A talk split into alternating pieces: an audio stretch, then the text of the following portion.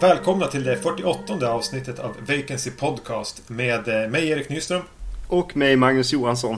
I det här avsnittet så har vi äntligen nått fram till eller äntligen kanske jag inte ska säga, men vi har nått fram till en av de här stora skräckfilmserierna igen. Och den här gången är det dags att tackla Nightmare on Elm Street-serien. Till vår hjälp den här gången har vi bjudit in Emil från eh, Titta de snackar-podden. Ja, precis. Välkommen! Ja, tack så jättemycket att jag får medverka. Jag hoppas att jag bidrar med någonting här också. Det är jag övertygad om att du kommer att göra. Jag har ju varit med två gånger och eh, gästspelat i, i eran podd. Men för de som lyssnar på våran och inte lyssnar på eran podd kan du kanske... Vill du presentera den på något sätt? Ja, na, lite kort sådär så har jag en podcast då som heter Titta de snackar som också handlar om film. Men om all möjlig film och inte så kanske inriktad mot genrefilm. Och jag har den med en snubbe som heter Gustav Torssell som kanske är den som sitter på kunskaperna. Och jag mer försöker få honom att säga intressanta saker. Vara någon sorts bollplank. Och vi är väl uppe i några fler avsnitt än er men som sagt, du har ju varit med två gånger Erik så det har ju varit trevligt. Mm. Den, den här Titta de snackar har verkligen växt och blivit en av mina favoritpodcasts faktiskt. Jag lyssnar varje avsnitt ni har ju fördelen att ha en liten dynamik mellan varandra. I det att ni kanske inte har samma bakgrund som jag och Erik har ju typ i princip. Vi tycker ju likadant hela tiden. Ja, precis. det känns som att ni är lite mera trevliga och artiga. Och jag och Gustav kanske slänger lite mer med orden om man ska jämföra. Ni är såhär norrländskt uppfostrade. Ja, ni är lite mer kaxiga. Lite mer New York sådär. Lite så kanske. Vi är mer västkust. Precis. Vi kommer att dela upp hela den här serien i tre avsnitt varav det här är det första där vi kommer att prata om eh, de tre första Nightmare on Elm Street-filmerna. Eftersom det är eh, några stycken. Just det. Eh, och jag tänker vi kan väl börja med att äh, prata lite grann om vad vi har för relation till den här filmserien. Jag vet att för, för mig dök ju Freddy Krueger upp nästan före Jason i Friday the 13th-filmerna. Just eftersom han var lite, på något sätt kanske mer spännande. Jag vet att jag hade en bild urklippt, en bild ur tredje filmen urklippt från Aftonbladet som jag hade tejpat upp i min bänk någon gång i mellanstadiet. Eh, det var väl långt innan jag hade sett någon av, av filmerna. Och jag vet att tredje filmen var den första jag såg. Och då var det lite roligare för Freddy var ju som cool. Som jag upplevde det när jag var 10, 11. Jag vet inte hur gammal jag var när jag såg de här. Men det är den eh, bakgrunden jag hade. Och jag vet även att jag hyrde de här filmerna själv. Alltså när jag gick med mamma på, på stan då och hyrde film. Och då ville jag hyra någon av Elm Street-filmerna. På samma sätt som jag ibland hyrde någon fredag den 13 film. Och satt hemma och såg eller Terror på Elm Street som de hette i Sverige. Jo men var det inte roligt på den tiden också? Eh, för jag hyrde också främst de här filmerna och eh, Fredagen 13 när jag fick chansen sådär. Men det roliga var ju då att man visste ju inte hur lång filmserien var eller hur många delar den innehöll och så. Så för mig då, när jag också var 9, 10, 11, så kunde det finnas hur många Terror på filmer som helst. Och det var ju mm. så att i en videobutik kanske det fanns två delar som alla hade sett. Men så var det någon som var hemma hos sin mormor i en annan stad någon gång och hade hyrt en film som vi andra inte hade talas om. Så det, det tog väldigt lång tid att lägga det här pusslet som är serien på den tiden innan DVD-boxar där man kan få en, en så här komplett Terapeutic fix med en gång. Ja, ja. Eh, och jag vet att jag även tittade mer på hur omslagen såg ut. Jag memorerade dem mer om jag hade sett den eller inte utifrån hur omslaget såg ut. Än att det stod en siffra på det. Men var det någon film i den här serien som ni inte hade sett innan liksom DVD slog igenom och ni lätt kunde bara på Amazon.com köpa hela boxen och så? Eller hade ni sett alla filmer redan när... Jag hade nog sett alla filmer. Mm. Ja, det var en svår fråga. Jag, jag, jag, kommer inte ihåg. Eh, jag sitter här mest tyst för att jag blir så impad av eh, att Erik har en bild på Freddy uppklistrad i sin bänk i trean. Liksom. Det var häftigt. ja, ja. Nej, jag minns faktiskt inte. Eh, det finns ju en del som man, som man känner igen mer liksom och, och har sett fler gånger så här. Särskilt de som får lite mer så här tema. I och för sig, de flesta är väl så här temafilmer egentligen. Som, som Erik säger om omslagen så är det väl samma sak egentligen med handlingen. Att det blir ganska tydliga så här. Den med de här... Dream Warriors. Eller? Ja, precis. Eh, men jag, min, jag minns nog mest eh, omslaget till eh, Eh, The Dream Master 4 eh, som vi inte kommer prata om i det här avsnittet då kanske men för att när jag också var så tio år. Det var först då jag introducerades för, för Freddy. Detta var också innan, innan Jason. Även om jag har nostalgiska band till både Jason och Freddy så är de mycket, mycket starkare kring Freddy. Och där när jag var tio år så umgicks jag med, med en kompis och vi började umgås med två tjejer. Eh, antagligen för att de här flickorna då ville ha, ville ha honom lite. Eh, men absolut inte mig. Men då hade, en av de tjejerna var vi hemma hos ofta, hennes stora syster hade tre Terra filmer Och då hade hon ettan och trean tror jag inspelade. Och så hade hon fyran på köp, VHS. Så jag lånade med mig den hem minns jag och, och, tittade på. Så eh, det var de tre filmerna som liksom jag såg först och jag tror ettan var den, var den jag såg först. Men sen så är det ändå fyran som jag minns mest just för att det var det här färgstarka målade omslaget. Mm. Uh, men däremot så tror jag inte riktigt att jag tyckte att Freddy var cool som du gjorde. Jag tyckte att det var så genuint läskigt. Jag tyckte han var sjukt obaglig på ett sätt som inte Jason eller Michael Myers var just i det här att Ja men, ja, men det är det klassiska då att han, han kommer i ens eh, mardrömmar och man kan liksom inte på något sätt springa ifrån honom och sådär. Så jag tror jag, jag mer har stört mig på att han sen försökte vara så jävla cool. Men... Mm, det kan väl ha blivit så i efterhand också att han är ju obehagligare när han inte pratar så, så fruktansvärt mycket. Ja, och när man är 10-11 år också kanske. Den första jag såg var trean. Sen har jag ingen aning om ordningen på resten. Det jag tänker är att andra filmen är den som har varit lite svår att få tag i. Eller den som inte har vevats på TV. Nej, men jag minns att eh, TV4 ofta visade första filmen och så visade de ofta eh, New Nightmare eh, och även tror jag trean sådär. Men tvåan tror jag inte jag såg förrän jag köpte DVD-boxen när jag började köpa DVD-filmer där i början av 2000-talet. Då såg jag nog tvåan första gången. De mm. andra hade jag lyckats se tidigare men då främst för att jag hade hyrt dem och inte sett dem på TV. Men vi kan hoppa in på första Nightmare on Elm Street som kom 1984. regisserades av Wes Craven. Kortfattat handlar den väl egentligen om att eh, ungdomarna på Elm Street eh, drömmer mardrömmar om samma man och eh, det verkar som om att om man blir dödad av denna man i drömmen dör man även i verkligheten. Mm. ja, det är faktiskt vad den handlar om. uh, yes, uh, och uh, ja, den här kom ju som någon slags svar på slasherfilmerna känns det ju som. Men är lite annorlunda. Det känns som att Wes Craven har sett att det har blivit liksom samma grej om och om igen med de här skräckfilmerna sen, sen egentligen Halloween kanske. Och eh, det känns som att han ville skriva någonting annat. Jag såg när jag, när jag såg den här eh, lite extra material så tog det tydligen tre år för honom att få den att bli inspelad liksom. För, för att få ihop pengar helt enkelt. Så hade den kommit, ja vad blir det, 81 så hade det varit en helt annan historia känns det på. För slasherfilmerna i alla fall. Känner jag lite grann. Men för att börja prata om den här filmen så det känns som att den har en litet häftigt upplägg. Den börjar ju direkt med en ganska häftig drömsekvens som jag gillade. Det var kul att börja öppna med den, men inte bara det utan att de öppnar med en, en kvinnlig karaktär här som visar sig inte då uh, ha huvud, huvudrollen lite senare i filmen. Ja, just vilket, det. Ja. Mm. Eh, vilket är lite så här psycho-varning på den, men det är lite häftigt hur, hur han öppnar den här. Jag tänker ännu lite tidigare, just introsekvensen när det är förtexten att, att man får se han stå och mäckla på med den här knivhandsken i någon slags verkstad. Mm. I någon eh, lite mindre filmruta och så får förtexterna pågå runt omkring. Mm. Mm. Det är inget jag någonsin har tänkt på hur första filmen börjar. Men det är ju riktigt snyggt grepp ja. tycker jag. Det är väldigt modernt alltså. Det kändes som man såg en... Jag tänkte på Final Destination eller någonting skulle kunna börja sådär. Ja. Någon av Final Destination-filmerna. mm. Men jag tycker hela inledningen är jävligt snygg. Men sen så gör han väl medvetet en psycho i det där att låta den blonda tjejen eh, dö fast vi kanske då ska känna att hon kanske vår huvudroll men, eller vår huvudkaraktär men så fort man träffar Nancy så inser man väl ändå att det är hon som eh, har huvudrollen. Jag har väl aldrig blivit lurad av den här filmen. Jag tror att Tina då, den blonda tjejen som har lite mer problem hemma och sånt, att hon skulle vara huvudrollen har jag aldrig själv känt. Men sen så är, förekommer även Nancy på omslaget så det är väl... Ja, jo det är väl det också. Men, men också när Nancy väl eh, kommer in så är det en eh, scen där de går längs, eh, längs en gata. Hon och eh, hennes, eh, vänta.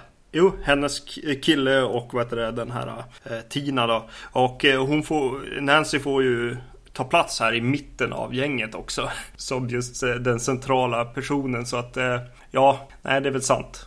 Den, den, tappar bort det ganska fort helt enkelt. Där är det också en jävligt snygg sekvens just i hur de går från slow motion där på de här barnen som hoppar hopprep.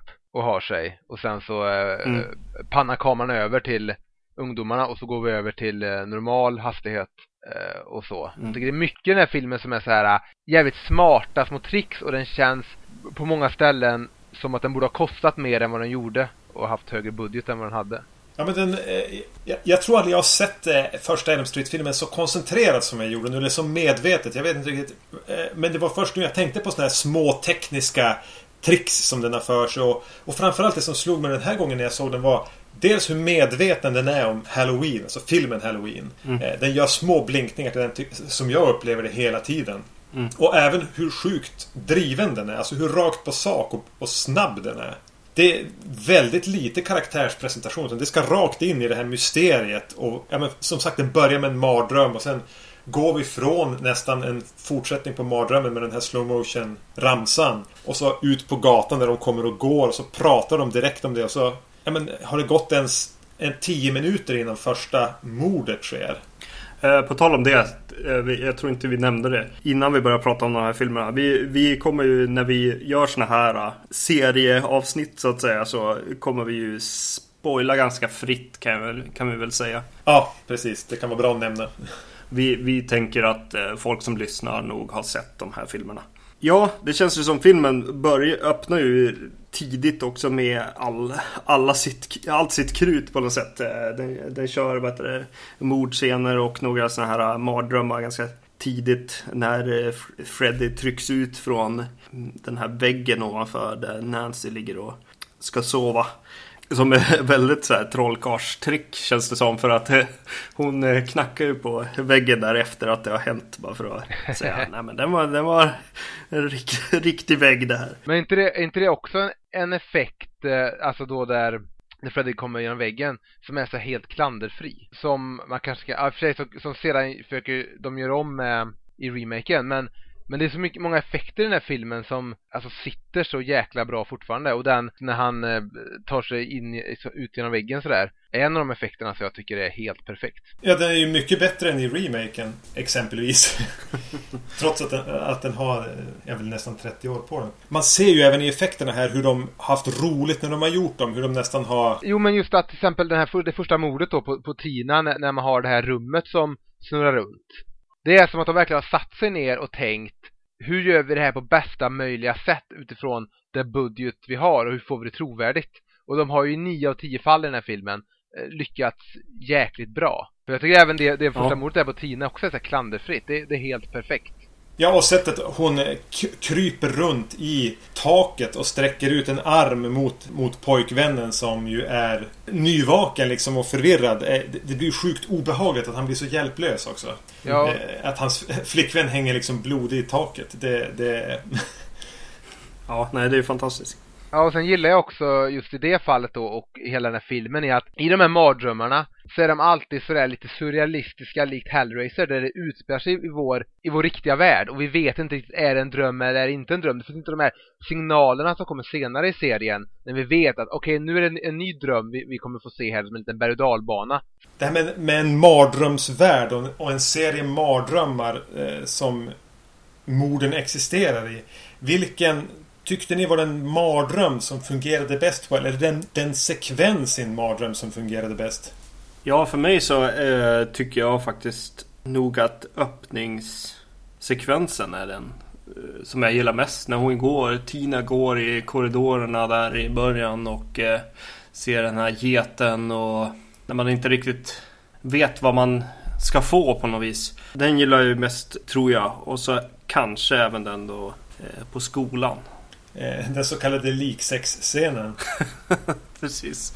Eh, vilken av sekvenserna är det när de springer i en korridor och Freddy springer bakom och liksom nästan så fladdrar med armarna? Just det. Eh, den när, hon, när han har så långa armar där. Ja, han har haft långa armar just innan tror jag. Och så springer han som och... Ja, det. det. är väl... Det är väl dock inte Robert Englund. Utan det är väl en body double eller man ska kalla det. Så, så det är en kortare snubbe som springer då ja, när man ser han fladdra som en, som en galning. Ja. Alltså typ som en fågelskrämma eller någonting. Men det är någonting med det som känns så här lite skevt. Och jag vet inte om det är det att just att de byter skådis som gör att det känns bara konstigt. Men det var det jag fastnade på den här gången. Bara, vad, vad konst... Alltså det stämde inte liksom rörelsemönstret man är van vid. Nej, eh, det är väl det också att Robert Englund gör ju rollen så bra och han skådespelar ju verkligen till skillnad från kanske då Jason eller Michael Myers där man skulle kunna bytt skådis i en scen och det kanske inte hade synts lika tydligt. Här märker man nog rätt mm. fort när det inte är Robert Englund längre. Nej. Det tycker jag även man, man märker um, kanske senare också. Men jag tycker typ, det, det som är fint med den här filmen är just att allting är sådär surrealistiskt istället för att bara vara så tydliga drömmar. Så därför tycker jag att alla drömsekvenser fungerar. För man, för man får alltid fundera lite i början på att är detta verkligen en dröm eller inte en dröm? Till exempel i skolan där mm. eller, eller början med, med Tina och fåret och sådär. Så jag tycker nog nästan alla drömmar funkar. Men sen finns det små detaljer jag tycker om. Som till exempel när Nancy vill att Glenn då, Johnny Depps karaktär, ska vakta henne när hon somnar då för att äh, hämta ut Freddy.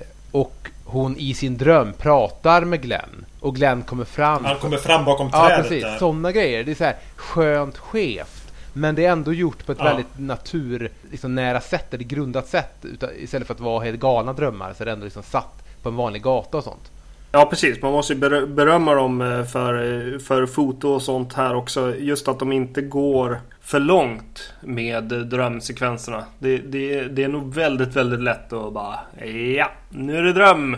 Så då, då har vi rött ljus eller vad det kan vara liksom. Eh, så, så här är det ju väldigt mer otydligt och därav lite mer läskigt. Precis, och man förstår också på något sätt att karaktärerna själva när de drömmer inte riktigt vet om det är en dröm eller inte utan de fortfarande går på som att det här kanske är verkligheten för dem. Men sen finns det väl vissa scener också som är bortklippta. Det finns ju någon scen till exempel där Nancy då skulle, skulle falla med en greenscreen bakom sig. Som de klippte mm. bort och sånt. Så det kanske var tack vare budget och sådär som också gjorde att de tog bort de här för liksom överdrivna drömsekvenserna. Och det har väl gjort filmen gott. Ja, de, de, får vi ju med råge sen i serien också. Mm. Och det jag tycker serien även gör sen är att den tappar lite grann det här. För här kan man nästan hållas i så här, är vi en dröm eller inte? Även efter scenen är slut. Eh, framförallt hela slutscenen är ju, är ju... Hela slutet på filmen är ju väldigt otydligt om det är en dröm eller om det är en, eller en eller verklighet eller en mardröm eller, eller vad man nu vill. Medan de efterföljande filmerna kan, kan i början försöka hålla en i dunklet om att karaktären faktiskt sover. Men sen är det, är det mardröm till 100%. Här är det lite otydligare. Jo, men, hela tiden. Precis, men det är lite, li, lite mer likt en typ en Hellraiser-film. Att, att de de faller ut och in i drömmar lite mer och man är aldrig riktigt säker på vart karaktären är eller vart man själv är i filmen. Så här, och att Freddy kan liksom komma när, när som. Och det är det som gör den här mm. filmen kanske, skulle jag säga i alla fall, bättre och mer obehaglig än de övriga. Mm. Man kan aldrig riktigt vara liksom, man kan aldrig bereda sig på att okej okay, nu kommer en dröm, nu kommer vi få se den här karaktären dö. Liksom sådär, utan det är, mer, är mera flytande. Ja, och den sätter ju inte upp några regler heller. Vad som gäller i drömvärlden eller i den verkliga världen. Det är inte liksom att eh, Okej, någon gång så kan Nancy väcka sig själv genom att trycka handen mot ett varmt rör. Men, och hon vaknar av smärtan. Medan andra gånger så vaknar de inte av smärtan när, när de liksom blir skurna av Freddy. Så det så, och det bidrar ju till det här lite obehagliga... Men det är också, ologiska. Ja, men det är också någonting jag, jag alltid tänkt på är det här att till exempel att när Freddy håller på och drar Tina runt i rummet, upp i taket och sånt. Så ser de andra mm. karaktärerna det. Hon påverkas fysiskt av det Freddy gör i drömmen. Medan i andra drömmar så ligger de bara istället och sover. Och vaknar upp döda ja. eller, eller vaknar upp skrikande.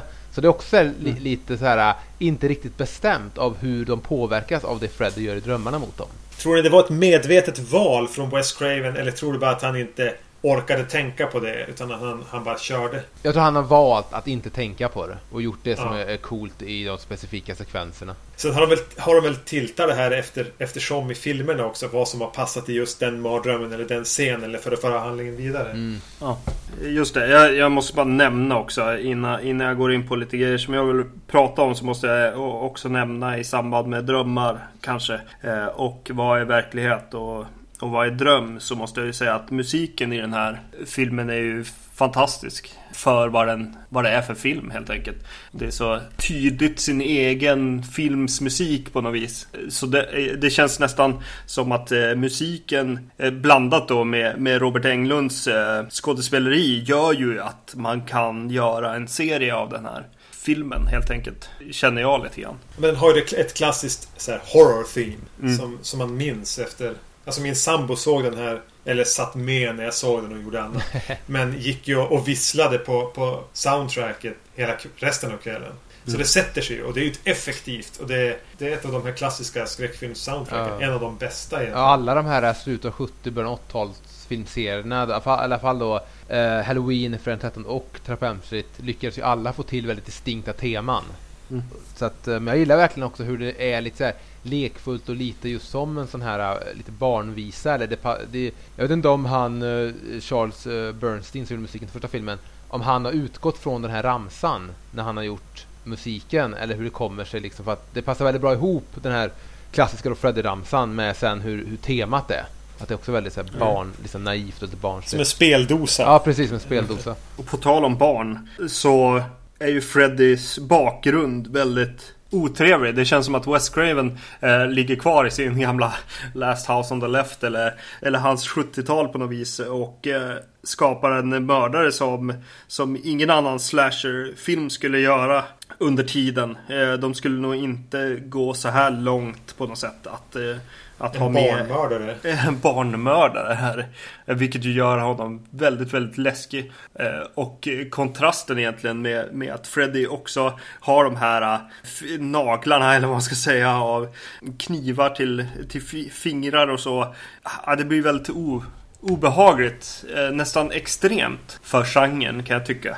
det blir ju, ja jag vet inte. Men då är, det, då är det väl ändå bra att de plockade bort det här att, att han också var pedofil. Mm. För det, det mm. håller de ju lite så här som någon undertext slash i alla fall lite dolt om det ens finns med längre. För det var, det var väl med i originalmanus och i, i Wes Cravens huvud i alla fall. Men att de plockade bort det när de väl satte igång produktionen av filmen. Ja, för den typen av film det är så vill man ju inte behöva liksom tänka på den biten också. Nej, för, för, också själva alltså Freddys hämndmotiv kan man ju ändå...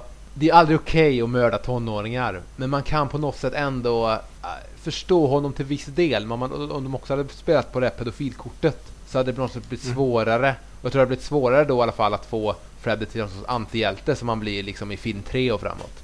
Men, men jag, jag gör nog den, jag tänker nog så eh, i den här för att de har skapat honom som en, en före detta seriemördare från verkliga världen så att säga. Och sen har han gått in i den här drömvärlden vilken är eh, för mig då är film universumet som är det här eh, de här Elm Street-filmerna så att säga. Så det finns en bakgrundshistoria. Egentligen kunde de ha plockat någon annan liksom eh, verklig seriemördare och så sen gjort den här, den här filmen eh, på ett sätt. Så, så jag, jag läser ju in den här grejen när jag ser den här filmen. Eh, det gör jag ju. På gott eller ont då? Ja, precis. det, det är det som är frågan egentligen. Och i, i det här, just, just här så är det nog är det nog ganska bra för att eh, jag tycker fortfarande att eh, den här eh, första filmen är läskig och han är, han är ond fortfarande. Eller jag, jag blir ju rädd för honom. Sen att ta med sig det här vidare in i, i serien. Där börjar ju andra filmer falla isär just av hans bakgrundshistoria. Vilket de försöker lappa ihop men det kommer vi till kanske sen. Mm. Något mer som är väldigt speciellt med den här filmen. För jag, jag ser den ju som att eh, det är en reaktion till eh, slasher-genren eh, och en, eh, ett försök att eh, pumpa lite liv i, i, i genren som har stannat till ganska hårt vid tillfället när den här kommer. Och det är ju att eh, efter, den är väldigt speciell på det viset att redan vid första mordet som sker så vet alla att någon har dött och någon är ute efter dem. Det är väldigt unikt. Det brukar ofta vara så här, ja okej, folk dör i hela filmen och så mot slutet så finns det någon slags likhittar-scen där någon springer omkring och inser att vi håller ju på att bli mördade allihopa. Mm. vilket gör den här filmen, eh, ger den lite mer också den här serie, eh, seriemördarkänslan också. Att det finns ett hot i staden och du måste liksom eh, låsa dina dörrar. Eller i det här fallet eh, inte inte somna. sova. Ja, precis. Eller hålla ihop och, och, och eh, hålla varandra vakna helt enkelt. Jag gjorde kopplingarna till, till Japan-skräckisar mer. Alltså att eh, typ, ja men eh, The Ring om vi tar, tar remaken eller på, på den bara för att ha... Att, att, att liksom de ganska snabbt börjar ana att oj, någonting händer. Och att någon har dött och att det är en fara. Men sen måste de nysta i hela filmen samtidigt som de försöker hålla sig vid liv. Att den är mer besläktad med, med så här, japansk spökfilm med ett hämnande spöke än vad den egentligen är släkt med Fredag den 13. Mm. Jo men det är väl också att den här filmen utspelar sig under längre tid. En Halloween-film eller en Fredag den film brukar ju handla om en kväll. Eller högst två dagar ja. sådär. Men här är det men, men det jag gillar också är ju att föräldrarna här kan inte heller hjälpa sina barn fullt ut för att de, de sitter på en mörk hemlighet i den här idyllen. Det är de som har tagit mm. livet av Freddy. Så även om de kan börja ana att eh, till exempel då Nancys pappa, eh, spelad av John Saxon, kan börja ana att okej, okay, min dotter vet, vet någonting om, en, om något hon inte borde veta någonting om som, som vi själva försökt liksom dölja. Men så kan han ändå inte hjälpa henne för att då på något sätt så visar han upp vilket jävla svin han själv eller de här föräldrarna varit. Mm. Och det här är ju för mig kärnan i filmen. Eller någonting som Wes vill ta upp definitivt. Den här, de här trasiga föräldrarna och de inkompetenta liksom, auktoriteterna, eh, poliserna. Eh, det känns ju definitivt som han, han vill säga fuck you till vuxenvärlden på något vis. Eh, och det gäller ju Freddy också. Han är ju också en del av vuxenvärlden som förstör barns eh, barndom och eh, ungdom på något sätt. Och de här ungdomarna, när man går in i vuxenvärlden så, så tappar man liksom så mycket av både fantasi och liksom, ja jag vet inte. att vara människa, jag vet inte. Men vad, på tal om föräldrar, den här mamman då, eh, Nancys mamma. Eh, från början när jag, säger, jag gjorde en notering också det om Hon är ju hemsk. Alltså det är ju en vidrig skådis. Mm. Alltså var min första notering om hon. Men sen tycker jag ändå att hon tar sig på något vis. Jag vet inte om jag liksom köper karaktären. Eller om eh, hon bara har en dålig första scen i filmen. Eller om jag liksom... Eller bara, men okej, hon är en brunkrämsalkis. mm. Men jag tror att... Ja men det är klart att, att hennes skådespel sticker ut i filmen. Ja. Och det är ju det är positivt om de övriga medverkande som ändå jag tycker spelar dugligt till bra. Men jag tror att mm. Det handlar mycket om att man får bara köpa henne som ett original. Som en, som en, som, som, som en galen alkis-karaktär. Mm. För det finns ju liksom människor i, i verkliga livet också som, som i citationstecken spelar jävligt konstigt. Så att eh, det handlar väl om det. Jag tror också som, som du säger Erik, att man, man vänjer sig vid henne. Och i slutet då när eh, hon och Nancy byter roller när Nancy blir eh, mamman och hon blir dottern liten. Hon ligger alkad i en soffa där och kan inte hjälpa sin dotter. Och, och, och Nancy i stort sett då eh, bäddar in henne för natten. Då på mm. något sätt tycker jag ändå att man man köper henne och då vet man också om liksom vad hon har gjort. Ur, alltså, hon har liksom varit med och dödat en människa och sådär. På något sätt då köper jag ändå henne men i början så blir det ju som att sitta och kolla på jag vet inte vad. Det gör lite ont att titta på hennes skådespel. Ja, det gör verkligen det. det var, jag har till och med gjort en cirkel runt den noteringen i mina papper. Men, men jag ser det som att vad det, Wes Craven gör eh, symboler eller liksom karikatyrer av, av de vuxna i den här filmen och låter ungdomarna vara eh, dynamiska och, och riktiga människor på något vis. Eh, alla de här, även Tinas mamma kommer ju in där i början. Ja. Och, och också är något slags liksom, eh, jag vet inte, våpmamma, jag vet inte riktigt. Eh, men, Men däremot tycker jag, jag tycker verkligen om John Saxon då som spelar pappan till Nancy. Jag tycker även om deras relation. Där tycker jag ändå det finns en kemi och värme som kanske saknas mellan mamman mm. och Nancy. Jo, mamman till Nancy känns ju mer som att det skulle kunna vara en moster eller en kompis till mamman som är där. Medan John Saxons karaktär får ändå alltså den här fa faderliga känslan från att de faktiskt är släkt. Det finns en kemi där, det håller jag med om. Sen har, gillar ju jag John Saxon i allmänhet. Alltså. Han, mm. han är på något vis eh, som en så här pappa-typ. Ja, nu har jag nog bara mm. sett honom typ i de här filmerna och typ i någon Bruce Lee-rulle. Men det är någonting med hur han spelar den här karaktären. Den här pappan som... Jag vet inte vad det är, men jag tycker han känns så jäkla genuin. Så jag, alltså jag skulle gärna vilja sett mer av honom. Och det, ja. Han kommer ju tillbaka. Mm, precis. Ja, vi kommer till honom. Det känns som att vi har varit ganska positiva. Nu, nu, nu kanske just de här föräldrafrågorna har sänkt filmen lite grann och jag tänker gå vidare ner. och jag tycker att eh, jag tycker nog att folk dör. Att det är för länge som det bara finns eh, Heather och grannen här. Eh, Johnny Depp. Johnny Depp ja. Den här planen och förklaringen av Freddy blir för tråkig för mig. Jag känner bara, ja men kom till saken. Och i samband med det så kommer ju de då till slut till saken. Hon, hon får upp en plan att så här, jag ska dra ut honom ur drömmen och sätta ut en massa fällor. Jag ska också lära mig om vem Freddy är och så vidare. Och att Freddy då inte får bara en, hel, en massa stryk mot slutet. Att hon drar ut honom och de bara dödar honom. Att, att det inte riktigt händer. Utan att de måste hitta på ett till slut egentligen. Det är tråkigt för mig. Men alltså jag, Eller är jag, är jag för straight forward liksom med vad jag, vad jag tycker att filmen ska komma till? Liksom? alltså, Dra ut honom, döda honom. när du nämner de här fällorna. Jag, jag tycker ju det här är en nästintill perfekt film. Jag tycker att de problem som filmen har, eh, alltså kan man kan man se att, att de, felen, de, de fel och bristerna finns tack vare den låga budgeten. Till exempel om mammans skådespel och sånt. Men en sak jag tycker man skulle kunna plockat bort. Det är just det här när Nancy ska börja sätta upp fällor likt en så Home Alone-film. För att när hon står på den här bron och pratar med Glenn och eh, hon i princip säger att jag måste ta tag i det här. Jag måste liksom vara aktiv att, att ta koll på Freddy. Det, det ser vi hon att hon är beslutsam och vi ser liksom att nu är vi på väg mot, mot slutet här. Det, det räcker på något sätt för att jag ska, jag ska köpa hennes mål liksom att få ut Freddy så att hennes pappa kan arrestera honom eller skjuta honom eller, eller, eller vad som.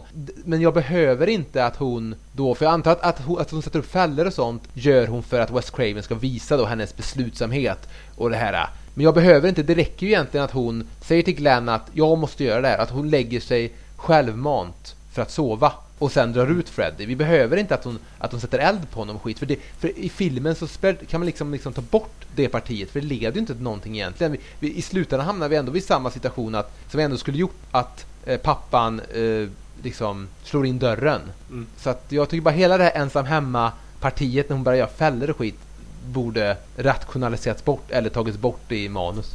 Ja men precis. Eller gå, gå och lägg dig med en revolver i handen eller någonting. Ja precis, men Det duger liksom. Och det gör, det gör också att filmen börjar kännas lite mer orealistisk kanske. Att det blir lite mer äventyrsfilm av, på något sätt. Matinéäventyr av det. I att hon ska sätta upp en slägga som ska slå honom i huvudet och han ska få lite ont och sådär. Det blir så här. Det behövs ju inte. Ja, Det är lite papphammar över det hela. Precis. Han ska snubbla runt där och trampa i. Ja, men jo, alltså du blir hem, ensam hemma. Ja. Den scen för mig som som jag skulle ha klippt bort eller skrivit om på något vis. Det är den här dröminstitutscenen. För det första så känns det bara så på med ett dröminstitut. eh, och för det andra så, så, så slarvar de ju bara bort den när de sitter där och tittar på de här siffrorna som ligger på 2, 3 och, och, och att det är normalt, sitter och förklarar. Och så är de helt plötsligt typ 20 och så har hon en hatt i handen. Alltså de har så, får så helt plötsligt väldigt bråttom i den. Och Ja. Jag gillar att mamma... jag tycker bara det känns slarvigt. De kunde ha gjort den bara med ungdomarna tillsammans liksom. Hej, du somnar, vi gardar dig. Och så när, han, när hon vaknar så har hon med sig någonting med. Jo men samtidigt tycker jag att jag tycker det är fint ändå en sån här scen för det visar på något sätt på föräldrarnas äh, vet du, vanmakt. Eller att liksom... Det, Ja, hela världen som Ja var precis, men, men det visar också vanmakt. att de ändå försöker på något sätt för att jag, jag kan förstå det där att man vill hålla det hålla, man vill hålla Freddy som en sorts hemlighet bland tonåringar. Det, det, det, det, gör ju, det är det som gör alla skräckfilmer så bra är att det handlar ofta om Ungdomar står inför ett hot och det hotet kan inte tas på allvar av de vuxna. Utan de är även helt ensamma gentemot de Mm. vuxna. Men här eftersom ändå eh, så gillar jag ändå att mamman försöker sitt bästa utifrån vad, hon vet om vad hon kan liksom, Ja, hjälpa jo. Nancy. Men, men det jag gillar mest med den scenen är ändå att mamman sitter och röker där inne på sjukhuset. Det daterar ju filmen om något alltså. Oh. Och, men vet, vet ni också vem det är som spelar doktorn där? Drömdoktorn? Nej. Jo, men det är ju Roger Rabbit precis, va? precis. Rösten till Roger Rabbit. Han är ju även med i Zodiac. Eh, Ja, det är han spelar den, den här luriga snubben som vill dra ner Jake Gyllenhaal i källaren va? Just det. Precis. Mm. Men, vad, men är det någonting ni saknar? För jag tycker sagt att det här är ett mästerverk. Men saknar ni till exempel mer backstory? Skulle ni vilja ha sett någon sorts flashback till där man ser eh, Freddy innan han blir bränd så att säga? Någonting? Eller? Nej. Ja, men jag inser att eh, det är en eh, riktigt bra film. Där den, där den står som sig själv. Den skapar ju hela den här serien. Och vi, vi kommer väl till det liksom. Men om jag bara ser den liksom som ja, men den här filmen. Då är det jag saknar mest i filmen är den här grejen att varför, varför slutar den på det viset som den gör? Varför ska hon stå där och liksom Åh, hur... Nej men jag tror inte på dig längre. och så- Eller något sånt där liksom. Uh, Scholler. Istället för att hon har ju faktiskt en plan. Det finns ju ett slut på den här filmen. Ta ut honom, döda honom. Men det blir, det Eh, blir väl Jag lite... skulle vilja ha det så enkelt. Ja men det blir väl lite pretentiöst kanske. Jag menar det är, ju en... det är väl på ett sätt enklare gjort till exempel Halloween där, där de skjuter Michael Myers i bröstet. Eller i Fredag den 13 där de hugger huvudet av antagonisten liksom. Eh, Men även om det är pretentiöst kan jag ju tycka det är rätt fint det slutet. Att det slutar helt utan våld på något sätt. Utan att, att hon bara liksom tillintetgör Freddy med sina ord liksom. Och, och att hon bara vänder ryggen åt honom. Jag kan tycka det är lite fint men jag undrar hur det måste kännas för alla som såg den här på bio när den kom. Där vill man nog mer ha någon sorts blodbad i slutändan. Där Freddy verkligen får det. Just för att filmen, idén med filmen är på något sätt jag ska kämpa mot att, att somna. Om jag somnar dör jag. Jag måste på något sätt hitta ett sätt där jag inte dör det jag, när jag somnar på något vis. Det känns som att det är ett konstigt sätt att avsluta. Men jag vet också att det var i slutet de hade problem med och där var det mycket fejder mellan New Line Cinema då, Robert Shea, producenten och Wes Craven över hur de skulle sluta det och sådär. Så jag gissar på att Wes Craven hade en jävligt bra idé till att börja med det. Fan, tänk en mördare som attackerar en i, en i ens drömmar. Klockrent. Men sen antar jag att hur många manusversioner han än skrev så kanske det blev lite svårt för dem. när, för honom när han kom till så här, sida 80 och var tvungen att försöka runda av filmen. För hur, hur tar man livet av liksom den här drömdemonen på något sätt? Just det. Eh, jag tror att just den här eh, fi, fina delen av, av slutet som du pratar om fick jag en, en absolut en mer känsla av i eh, uppföljaren som vi kommer till alldeles strax. Du då Erik? Det någonting? Vad jag hade velat, om jag hade velat göra om någonting Ja, precis. med eh, Elm Street. Alltså, när jag har sett den här tidigare och fram till egentligen när jag ser den den här gången inför att vi ska prata om den nu. Så har jag som sett den som ja, men en första film, en liten axelryckning. Mm. Men alltså nu när jag såg den så var det som att det var första gången jag verkligen tog in den på allvar och verkligen Jag ska inte säga att jag blev golvad av den. Men att jag verkligen gillar den för vad den är och att den är så smart och skicklig och Alltså den har ju även den här ganska skön kultkänsla. Så jag menar hade det varit någonting som jag hade Så är just de här små Den hade kunnat finputsas med Den hade kunnat liksom Runda av vissa hörn som är onödigt kantiga eh, där, man ser blyertsstrecken Ja. Eh, Det är så här småputs som hade kunnat göra den här för att få den rätta finishen. Men jag ser, jag ser förbi mycket sånt just som jag sa tack vare att den hade en budget på vad det nu var 800 000 dollar och det var liksom New Line Cinemas första tror jag, egenproducerade film i stort sett. Så, så därför mycket sånt. För jag menar man skulle också erkänna att eh, när jag såg den första gången på DVD med den här klara bilden så var det ju mycket som kändes lite billigare än när man hade sett den på en inspelad VHS-kassett med så här brus och, och hopp i. Så ett exempel är exempel när Freddy jagar Nancy och han har typ en, en mask av då Tina på sig. Eh, och det ser ju fruktansvärt dåligt ut nu. Men när man såg den på VHS när man var typ 10-11 år så såg man ju knappt vad, vad det var i bilden. Utan det var bara, där står han och säger någonting och sådär. Och det, är- det är mycket även senare i serien där, där jag tycker att på något sätt VHS gjorde skräckfilmer mycket läskigare. Så, så är det ju, så även med den här filmen. Men jag tycker ändå att, ja, jag tycker ändå det, det är fan ett litet mästerverk alltså. Det är en, en väldigt mörk film också, vilket eh, nog funkade väldigt bra på VHSen där. Ja men precis, just den här Tina-grejen med ansiktet. Eh, eh, Jag tänker ju fortfarande att det är en Michael Myers-mask som han har på sig. Ja, han ser ut som Michael Myers när han står där. Men men. Eh, ja precis. Jo men jag kände också att så här, ja men shit alltså. Den är, det, det är två, ja men tre grejer framförallt. Det är att, vad heter det, den är ganska, eller den är välskriven. Eh, ja, genomtänkt. De, de här tre åren som man fick vänta på pengarna eh, var nog riktigt bra för den här filmen. Och så sen fotot är väldigt schysst alltså. Och just den här att han kan kontrollera den som filmar det här eh, eller fotograferar det här har en känsla för att så här, jag ska inte ta de här drömsekvenserna och, eh, för långt. Liksom. Och eh, det här var bl- eh, min första, eh, första titt på Blu-ray eh, på de här filmerna. Och eh, därav så kände jag att eh, jag blev väldigt imponerad av fotot. Och det, och det är ju bra att ha en bra fotograf när man gör lågbudgetfilm, eh, helt klart. Eh, och så sen, eh, som vi inte har nämnt så mycket, men det är ju vet du, Robert Englund som gör en gör en, eh, ja men som tillsammans med Wes Craven skapar en ny, nytt Universal-monster på något sätt. Han skapar den nya varulven eller mumien eller, eller Dracula i den här drömsekven- eh, drömvärlden och även med sitt eh, skådespeleri. Ja, och där är det också intressant eftersom Wes Craven från början har tänkt sig ha en äldre skådis i rollen. Mm. Mer- Han ville att mer- skulle vara en gammal gubbe. Ja, med en gammal snusgubbe mer sådär i trenchcoat och sådär. Och istället så får man lite mer någonting mer lite spralligt kanske och, och lekfullt. Mm. Eh, men jag tycker eh, däremot Alltså det känns ändå lite här i den här filmen som att Robert Englund inte riktigt har hittat Freddy än. Han gör lite olika typer av Freddy mellan olika scener nästan. Ja men, ja, men lite så. Som, som att han inte riktigt har balanserat det här instrumentet än. Eh, Och sedan så ska man väl ändå också säga att make-upen på sina ställen i filmen och främst då när man kollar på DVD eller kanske Blu-ray så tycker jag på något sätt nu man börjar se att masken han har på sig liksom är en mask. Med, det kanske sitter lite mer i, i kommande filmer. Mm. Ja, jag kan nog tycka att, att det är ganska skönt att ha en eh, ganska oförutsägbar Freddy kanske.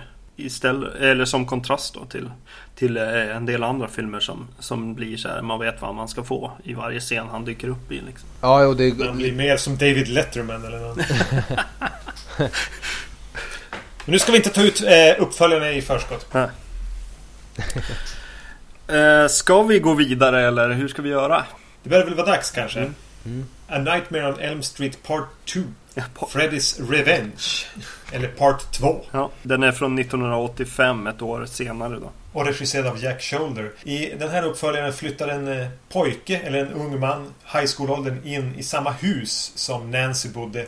Och börjar eh, åter drömma mardrömmar om en man i- eh, en smutsig hatt och randig tröja och knivar till händer. Men det verkar som att Freddy den här gången behöver någonting från den här unga mannen. Precis. Jag kan inte låta bli att få här lite så här halvtöntig ba på baksidan av eh, hyrfilmsomslaget formuleringar när jag ska försöka förklara vad en film handlar om.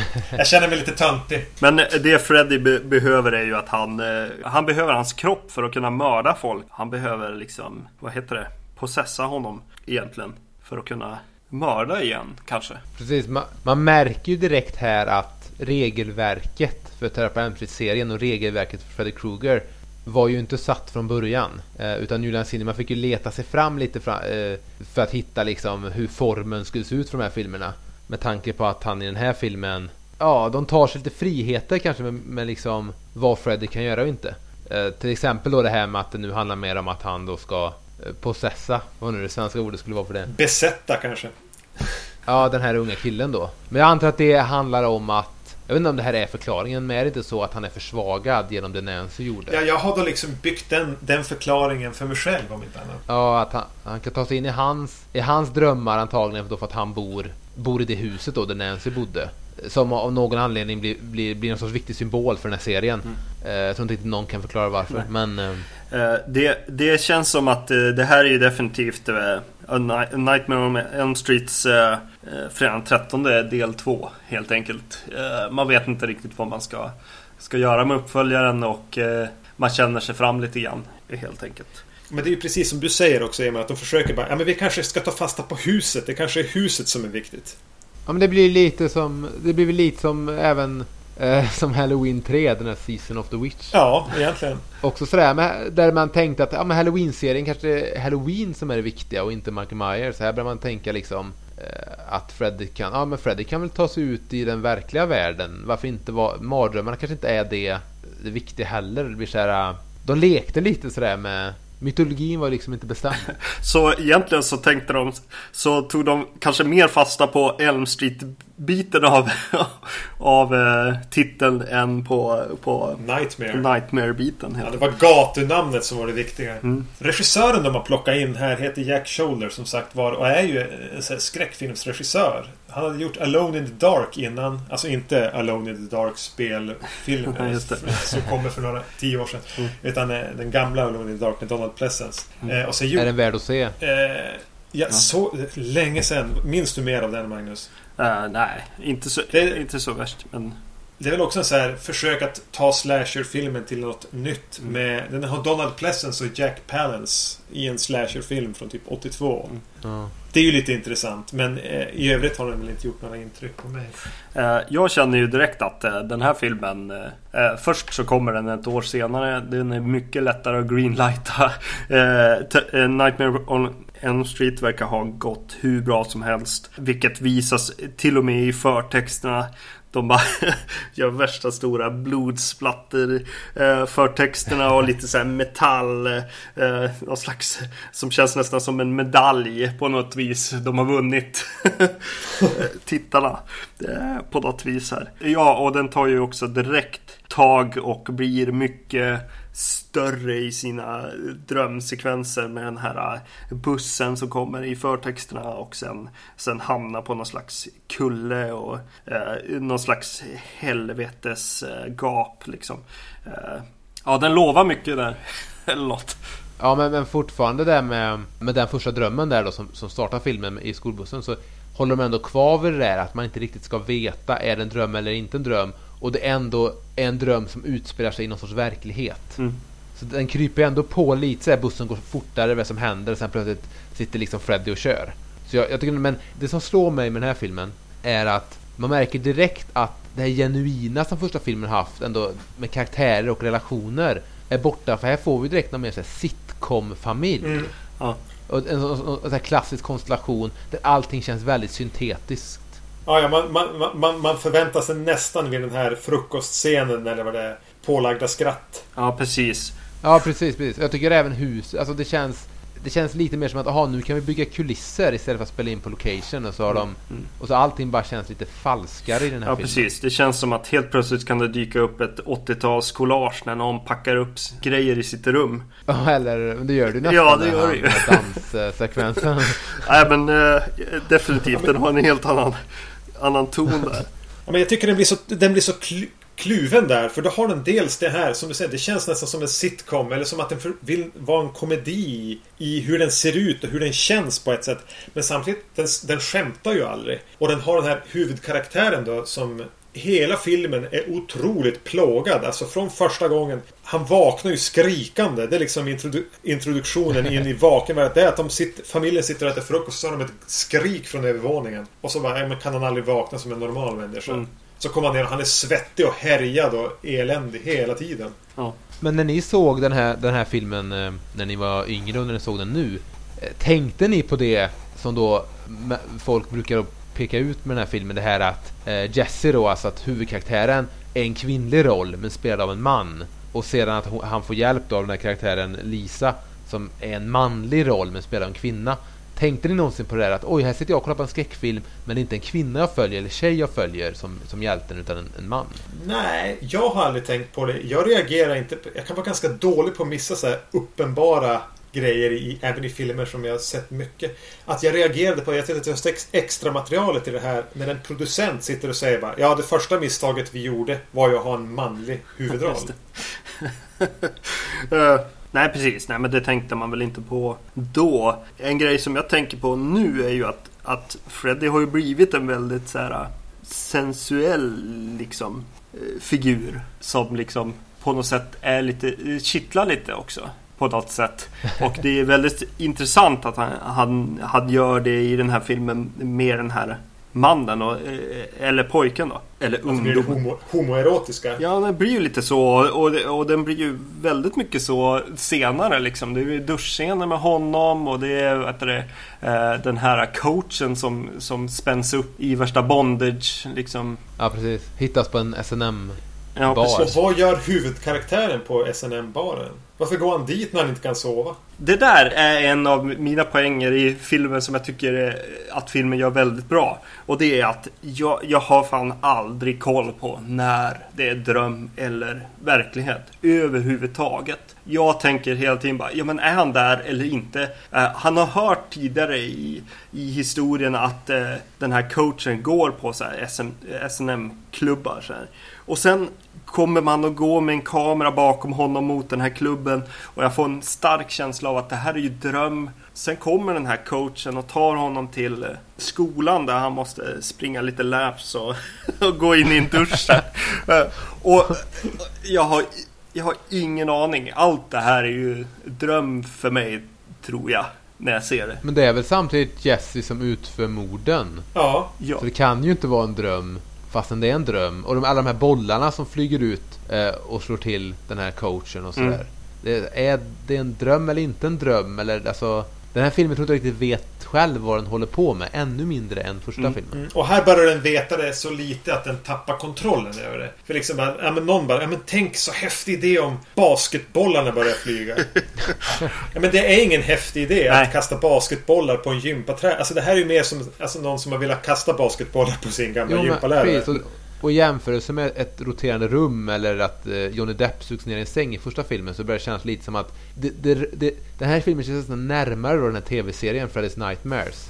Mm. I, alltså i, på något sätt än vad den känns första filmen. Det är mycket som känns lite billigt det där med att, ja, med att de, de snärtar den här jävla coachen i duschen och så här. Det är många så konstiga scener som inte känns så... eh, ja, de, det, det känns som att den har lite mindre ambition på sina ställen än första filmen. Och sen tycker jag den helt tappar det här som vi pratade om i, i första filmen. Att den har den här kontrasten mellan vuxenvärlden och ungdomsvärlden. För här snärs ju som alltihop i och med att de vuxna upplever i princip samma saker som ungdomarna upplever. Ja men pappfågeln som flyger runt där eller brödrosten som börjar brinna och... Och allt det där upplever ju... Eller då den här tränaren som blir snärtad med handduken av, av någon i, och, och sen mördad i duschen. Men alltså, om boll... Ja, jag vet inte. Om bollarna, om bollsekvensen skulle klippas ur där så kan jag tycka att så här, hela, hela story-arken med så här, en coach som är så här hård och vad heter det, tvingar dem att eh, ja, men stå, stå och göra armhävningar eller vad de gör. Och, och att sen liksom ta med honom in i duschen och snatcha. Ja, jag vet inte. Det, det kan funka lite grann. Och även den här ja, SNM-delen av den här grejen som bara dyker upp. Jag vet inte. För mig var det, var det mer irriterande med de här bollarna än, än snärtningen. Ja, ja, definitivt. Jag hatade hela bollsekvensen. Ja, verkligen. Eh, low point. Men vad tycker ni om, om Freddy i den här filmen då? Ja, han, I är, jämförelse med första. han är ju inte med. Ah. Det är det som slår mig. Alltså det är väldigt lite Freddy. Mm. Eh, Jag vet inte om det var om, om Robert Englund hade väldigt lite tid på filmen eller om han alltså, gjorde någon annan, någonting annat samtidigt. Eller om det var ett medvetet val det här att hellre fokusera på huset och att någon blir besatt och på huvudkaraktärens karaktärens vånda än på, på Freddy.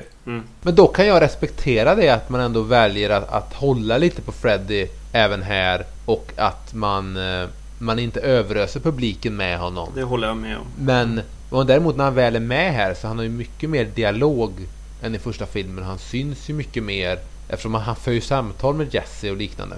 Och sen tycker jag verkligen om hans look i den här filmen som skiljer sig från de övriga filmerna i att de har liksom på något sätt gömt hans ögon liksom i någon sorts mörker och så med näsan att han, han som de själva uttryckte makeupartisten att de vill göra honom mer häxlik. Och jag tycker han ser jäkligt obehaglig ut här just det att det känns som att hans skelett trycker ut ur huden lite. Mm.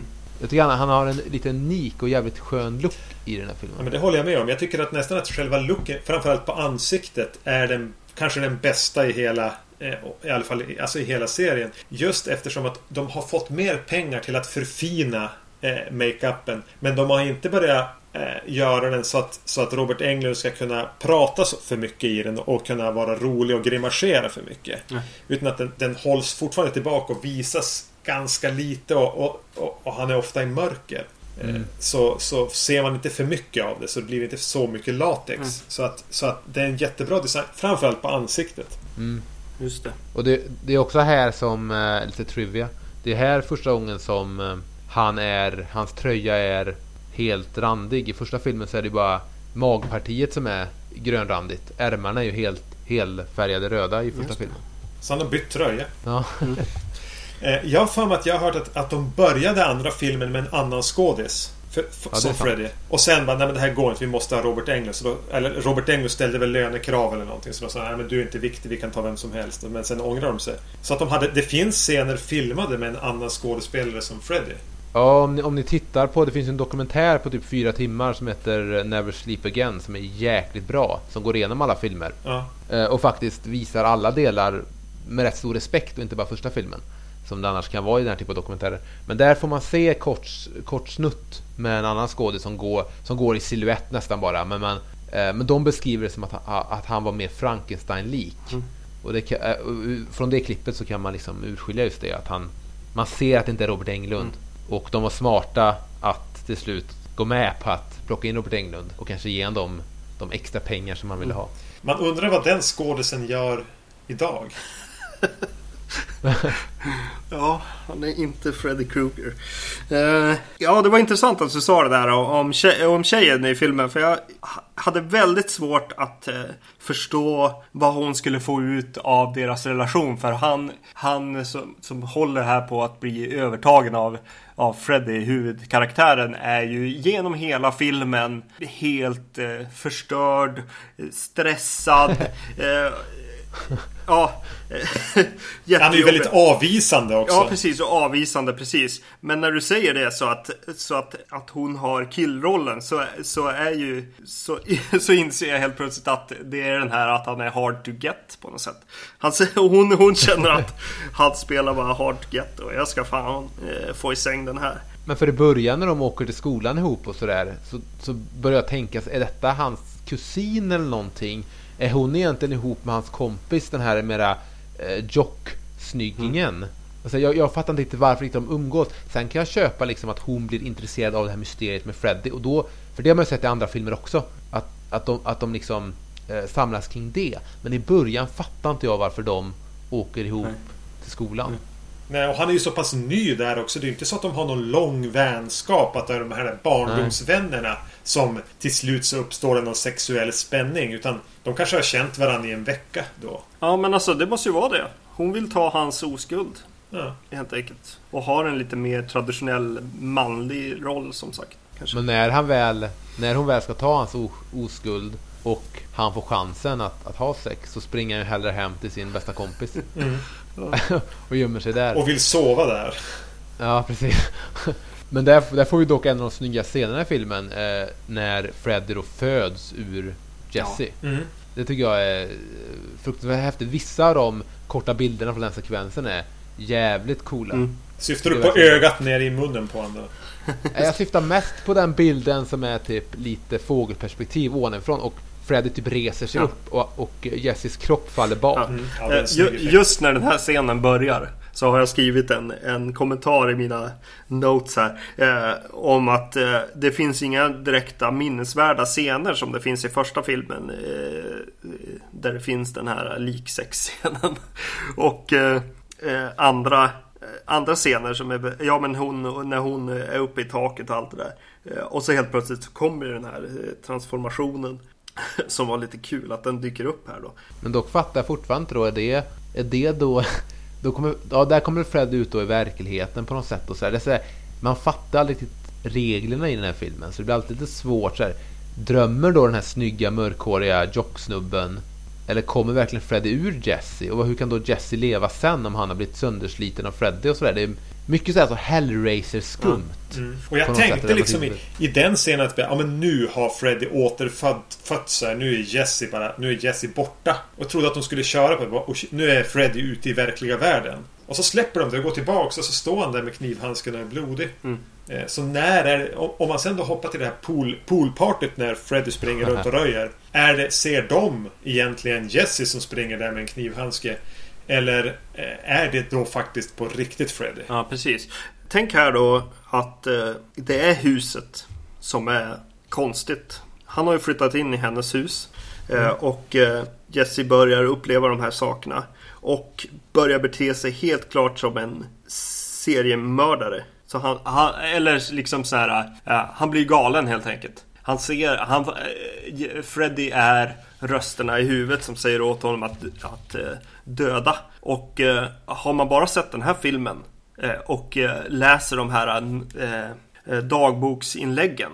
Så kan man ju ge sig fan på om jag ser första filmen så kommer Nancy också att ha dödat alla sina kompisar, tänker jag.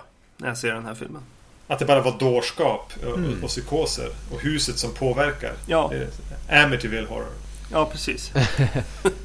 Det är en intressant teori, men jag tror inte det skulle hålla om man går igenom scen för scen filmerna.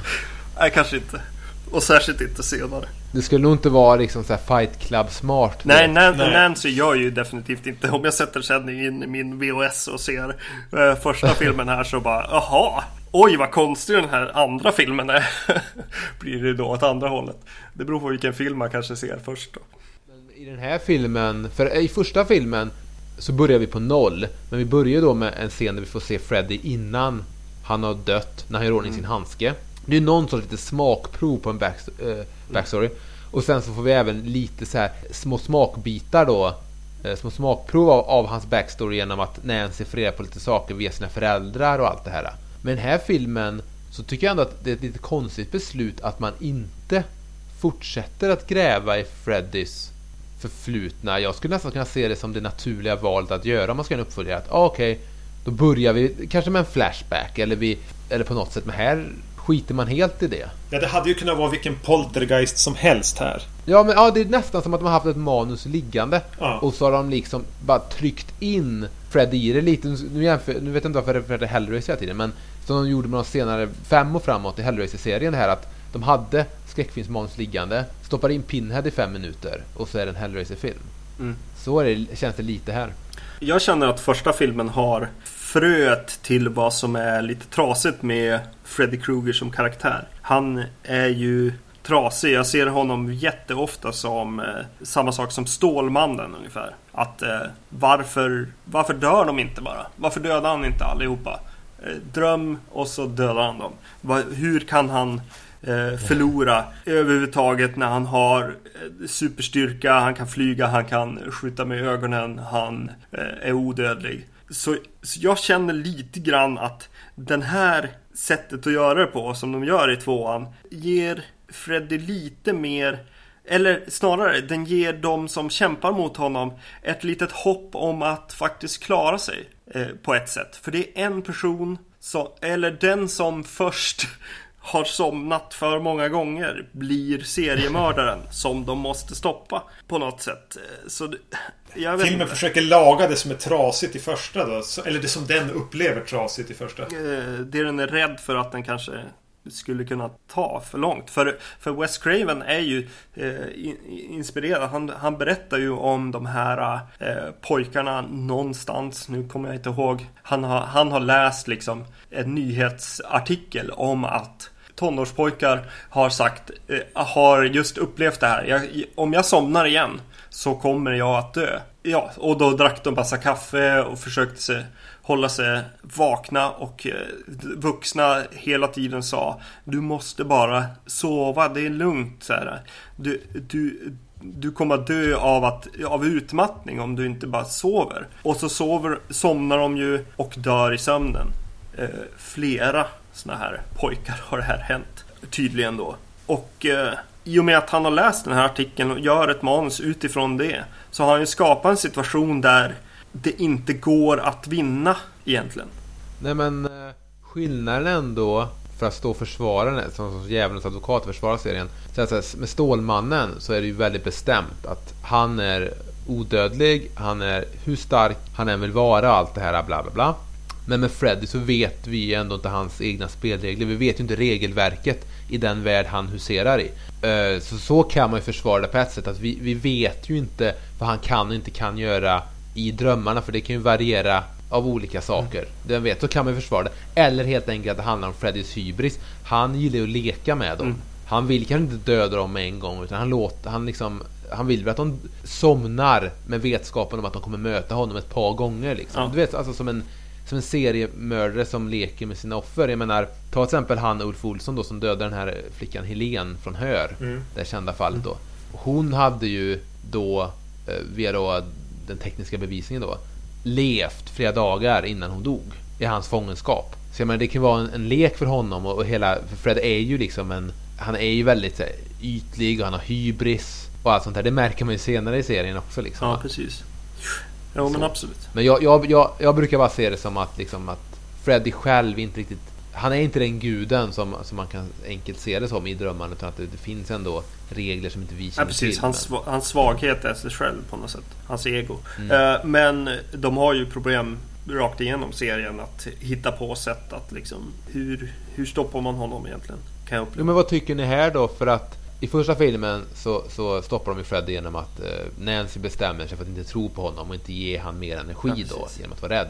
I den här filmen så är det nästan samma slut. Vi får inte den här eh, yxan som hugger av huvudet i slutet eller Michael Myers som blir skjuten med 6-7 skott. Utan här är samma sak då att den här Lisa-karaktären då i princip säger att Jag älskar dig Jesse, kom ut ur Freddy. Så det är typ samma, samma typ av lite futtigt slut som i första filmen.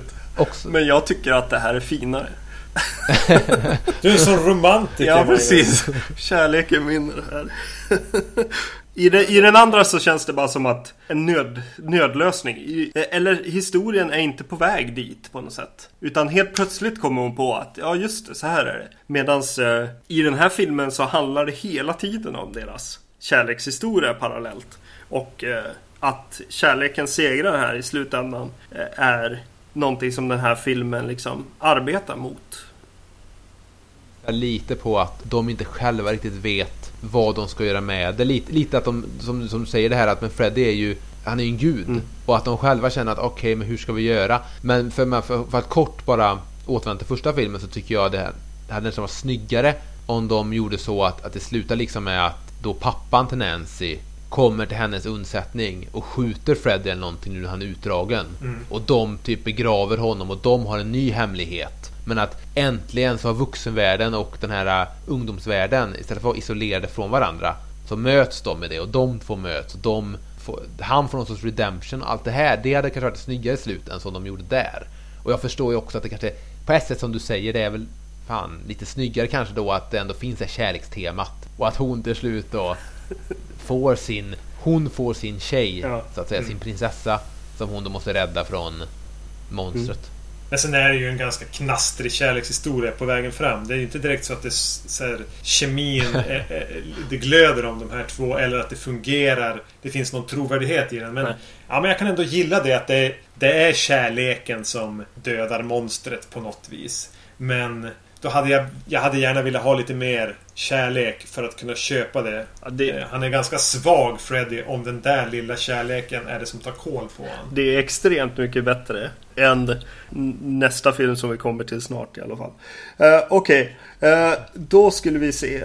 Jo, jag skulle säga några. Jo, men precis. Och det är en mycket sämre gjord film definitivt. Och den har konstig ton som sagt med det här väldigt 80 80-tals glattiga. Och eh, ja, musik, foto är mycket sämre. Men eh, en positiv grej och det kanske jag hör med att Freddy inte är med så himla mycket. Men det är ju att han fortfarande känns läskig. Eh, vilket är jätteskönt, tycker jag. Även fast han pratar mer så, så har han inte kommit in helt i sina one-liners direkt. Nej, både, både här och i första filmen så tycker jag ändå Alltså hans one, one-liners kommer liksom i ett sammanhang eller naturligt och det, istället för att det blir så att nästan hela jävla scenen eller hela drömmen eller hela mordet bygger på en one-liner. Eller nästan hela karaktären som han mördar bygger på en one-liner. Ja, precis. Sen såg jag på extra materialet att eh, folk var tyckte att det var jättejobbigt att de hade gjort en eh, massaker i den här filmen. Vilket jag kände så här, oj det där ser man inte ofta. En massaker. Eh, I Texas Chainsaw Massacre ser man ju ingen till exempel. så det var, det var lite nytt kände jag att så här, oj det springer runt någon och dödar massor av folk på en plats liksom. Vid den här poolen. Sen kanske de har satt den på fel plats och och i fel film kanske till och med. Eller i fel franchise. Ja, Men det är klart. lite kul, lite kul på något sätt. Jag menar i en, i en fredag den 13 film Ja. eh, som någon sorts klimax så det kan det vara riktigt häftigt. Men här, och det säger ju Wes Craven själv att det, det var ett fruktansvärt misstag i det att Fred är ju läskig just när han har the upper hand i drömmarna. Men att den här korta Robert Englund-figuren springer runt där det finns liksom 20 tonårskillar som spelar fotboll hela dagarna. Ja. De, det, det blir lite så här uh, orealistiskt. Alltså, ja, hela skiten är Ja. orealistisk men det blir på något sätt, man köper liksom inte och det blir det känns också i, när, när man ser hela serien då att alltså, det här hör inte hemma i den här filmserien. Nej. Och det, hela den här filmen har ju lite svårt att hä- hävda sig i kontexten av den här filmserien. Jag skulle säga att det är den som sticker ut mest. Även om filmerna sen omvandlas och blir lite mer än någonting annat så känns det mer organiskt. Man skulle kunna gå från ettan till trean, fyran, femman, sexan. Halloween 3. Man kan, plocka, man kan skita i att se den. Och det, eller, eller om man så vill Fredagen 13 del 5. Man Ja, kan liksom hoppa det utan att det påverkar någonting. Liksom. och man kan med god vilja se det som en, som en, som en separat film också. Ja. Ganska mycket god vilja. Eh, och, och, och bara för att understryka det så har de ju valt att inte ha med ja musiken. precis. Ja, det är väl, den, förstår det väl den enda filmen tror jag som inte använder musiken. Nej, de har valt bra, Ja. bort bra musik och bra foto. Men däremot är det väl han Christopher Young som gjort musiken här som då gjorde musiken till Hellraiser. Eh, Mm, och sådär. är- En stor favorit för mig så jag tycker ändå det är jävligt bra musik. Fast man kanske inte får... Ja, men man, man sitter ju ändå bara och saknar det klassiska ledmotivet. Jo det gör man då, men det är väl också det här då. Visste de om de gjorde andra filmen ett år senare efter succén med den här första lågbudgetfilmen. Visste de om då att det fanns ett tema? Visste de om... Nej, de gjorde väl kanske inte De det. visste ju inte ens om reglerna för hur Fred, Freddy fungerar som karaktär. Så att, Nej. Eller vad som är viktigt i filmserien. nej, precis. Och det sätts ju upp i uppföljaren. Vilket vi, jag känner av att vi börjar närma oss nu. Du gör en brygga här alltså. Precis. Eh, A Nightmare on Elm Street 3. Dream Warriors. Från 1987. Här förflyttas då handlingen till, till ett, eh, ett psyke för där en rad ungdomar vårdas efter att eh, ha haft mardrömmar och även uppvisat eh, så här, självmordstendenser. I centrum för den här gruppen står Kirsten, spelad av Patricia Arquette. Som kommer dit som den nyanlända och den person vi följer. Och naturligtvis så är det ju inte så att de drömmer eller att de är eh, självmordsbenägna eller psykiskt sjuka utan det de har gemensamt är ju att Freddy är tillbaka och börjar invadera deras drömmar. Och på det här psyket dyker även upp en ny läkare som heter Nancy. Just det. Förutom eh, den här hemska titelsekvensen, alltså när det står... Alltså den har väl Nightmare on Elm Street 3, och så Dream Warriors, eh, ungefär som det skulle stå typ hemglass. Det är Ja. jättefult. Så, så gillar jag ju hela förtextsegmentet med, med Kirsten som sitter och bygger ett så här papier-maché-hus. Mm. Okej, att jag gillar inte att hon bygger ett hus, men hela att hon sitter där och, och bygger och målar och, så kommer namnen och allting. Det är så här härlig, ganska typisk skräckfilmsbörjan på en film och sitter där och försöker hålla sig vaken. Och, Alltså gud, nu när du säger det. Skulle hon ha, inte ha målat en tavla liksom istället av Freddy? Istället för att sitta och göra eh, huset här som... ja, men, som, jag trodde vi skulle komma bort från med den här filmen. Ja precis. De vill så gärna att, det att Freddy ska ha bott där. Ja. Men här, här, här känns det som att, jag menar, i tvåan så har, har ju ändå huset, det finns en koppling då i att de flyttar in i Nancys hus och dagboken och allt det här.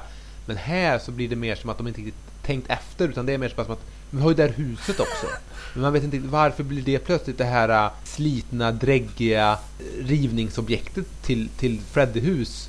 När det egentligen är Nancys hus. Jag, det fattar jag inte riktigt men däremot gillar jag att den första sekvensen här då, första mardrömmen då där, där vi har hon Kirsten som springer runt. Då känns det ändå som att vi, vi är tillbaka i det de fick göra med första filmen. Jag tycker den mardrömmen är inte lik den som Tina har i första. Till skillnad då från tvåan som är ute, eh, ute i en skolbuss mitt på ljusa dagen. Utan här är vi ändå i de här mörka miljöerna och hon får springa i gyttja och sånt där. Det känns verkligen som en mardröm. Mardröm du vet som eh, sådär. Och Wes Craven var ju tillbaka som, som medförfattare och producent i den här också så... Ja, han skrev, han skrev väl första versionen av monstret i alla fall och kom på det här med de här drömkrigarna. Men sen skrevs det väl om en del. Men, det, men jag kan ju säga direkt att den här filmen tycker jag är den mest välkomponerade av alla filmerna i serien. För att det känns inte som att plötsligt så typ budgeten och ambitionen och allting limmar verkligen här. Utan det känns som att de har fått tillräckligt med resurser för det de vill göra. Ja, det är ju väldigt mycket story i den för att vara en, en skräckfilm från 1987. Alltså med de här ett gäng karaktärer som mot sin vilja föses in av sina föräldrar. Så vi får tillbaks den där föräldrar-tonåringskonflikten med, med läkare som övertar den rollen som föräldrar. Eh, vi får in en karaktär från den första filmen som står på deras sida. Eh, vi kopplar på hennes pappa som hon har ett komplicerad relation till. Det vävs in och vi bygger på Freddys eh, bakgrundshistoria. Ja. Och hur han som monster fungerar. Så det är väldigt mycket story här. Eh, det, det känns definitivt som att, eller det som slog mig faktiskt väldigt tidigt i den här filmen är just det här. Oh shit, det är verkligen mycket, mycket jobbigare att skriva de här filmerna än en fredag den 13 film.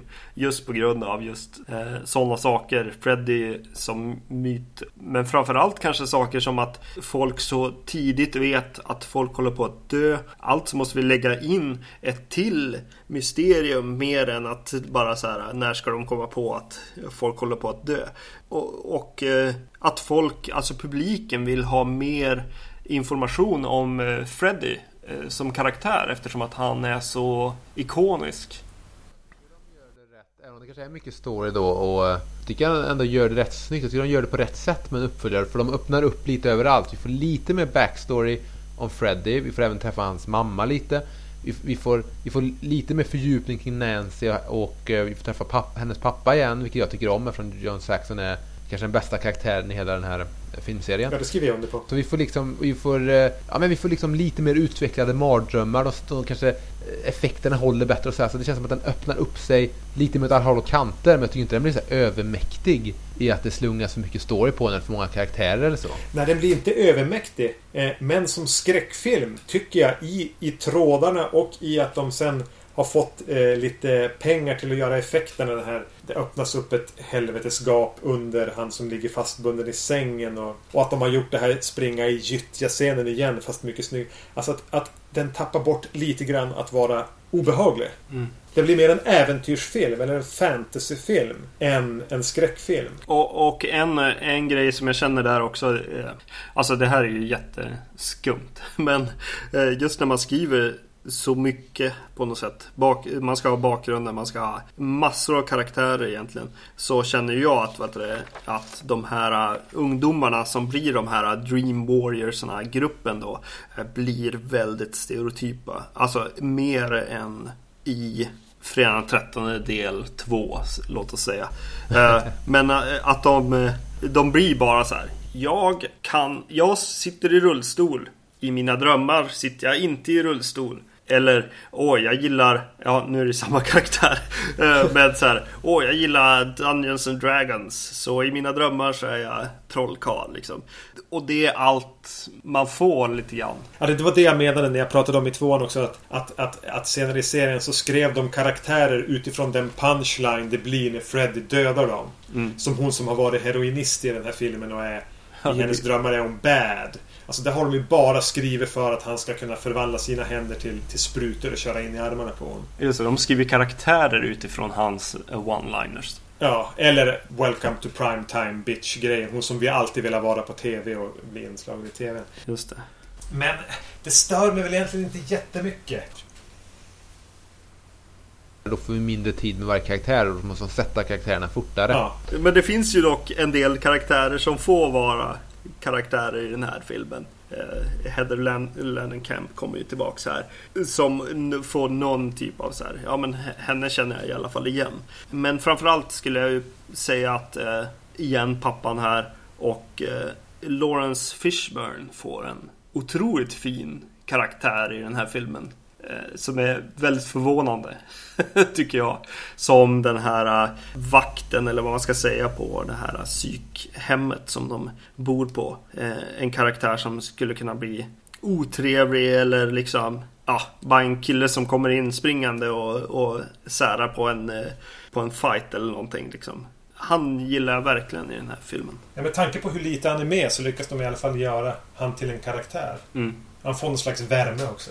Ja, absolut. Jo men en sak jag inte tycker om med den här filmen, något sorts grundläggande som jag tycker förstör lite, fast det, det kanske objektivt är den mest välkomponerade filmen och sådär, är att ändå att det, det jag gillar är att den första filmen, och så West Craven skriver, det är ju ändå att vi har en van, vår verklighet. De, de här ungdomarna finns i en verklighet, men det finns någonting overkligt och det är Freddy. Han är det overkliga och det, det är bara tonåringarna som känner till det här, det här overkliga hotet. De kan inte få hjälp Eh, från någonstans mot det här. De står ensamma mot det. Problemet här tycker jag är att för man, då köper vi ändå det att okej, vi köper det från början då att okej, det, det finns en person som kan, som kan döda dig i, i drömmarna. De här karaktärerna liksom går inte säkert i sina drömmar. Det, det, det är helt overkligt, men vi köper det för att annars skulle inte filmen fungera. Men i den här filmen så börjar man liksom skriva, skriva ett eget så här regelverk. För nu plötsligt så kan man ha så här drömkrafter. Och man kan bli någon sorts Power Ranger i sina drömmar där man liksom kan hålla på. Och det känns som att de börjar rucka på det där att det ändå ska utspela sig i en verklighet. Jag får svårare att köpa den här filmen än första filmen. För jag köper just det här, det här isolerade overkliga som är Freddy eller som är Jason eller som är kanske Michael Myers. Men när man börjar skriva in mer och mer overkliga saker och lösningar så tycker jag filmen det börjar bli lite tunt med trovärdigheten. Förstår ni alls vad jag, Mm, jag förstår precis vad du menar. till? Och jag har tänkt lite samma grej. Framförallt när man ser den som en del i en, ja, men, i en serie på sex filmer då. Så, så blir problemet att ja, men i del tre så kunde de här ungdomarna skaffa sig Power Rangers-krafter i drömmarna. Vilket de sen inte kan göra i fyran och femman Ja och sexan. ja, men det börjar bli som att varje film börjar vila på en gimmick. Ja. Och här har vi det här, i någon film så är det då det här med ett barn som är någon sorts gimmick som, som, som, som ett nav kring filmen. Och, och det blir bara som att blanda inte in mer och mer. Bygg inte upp en egen mytologi på det här sättet. Utan håll, det enda orealistiska ska liksom vara Freddy och kanske också då hur ni ska oskadliggöra Freddy. Uh, det, det känns som att man kanske kunde ha koncentrerat de här krafterna på en karaktär. Kanske Patricia Arquette hade sin Fick behålla sin liksom, möjlighet att kalla in folk i drömmar för det behöver ju filmen. Eh, Medan eh, de andra blir ju eh, lite ostigt bara. Ja, men de, de, de spelar ju ingen roll heller. För alla de krafter de försöker visa upp spelar ju ingen roll. För Freddy dödar dem ju Han skrattar ju bara åt dem egentligen. Nej precis, för den enda viktiga kraften är just hon eh, Patricia Arquettes. För hon drar in folk sina drömmar och det, det är ändå rätt viktigt för att mot slutet så, så är ju alla samlade och sådär. Men de andra, det, det känns typ som att spela ett, ett, ett fightingspel.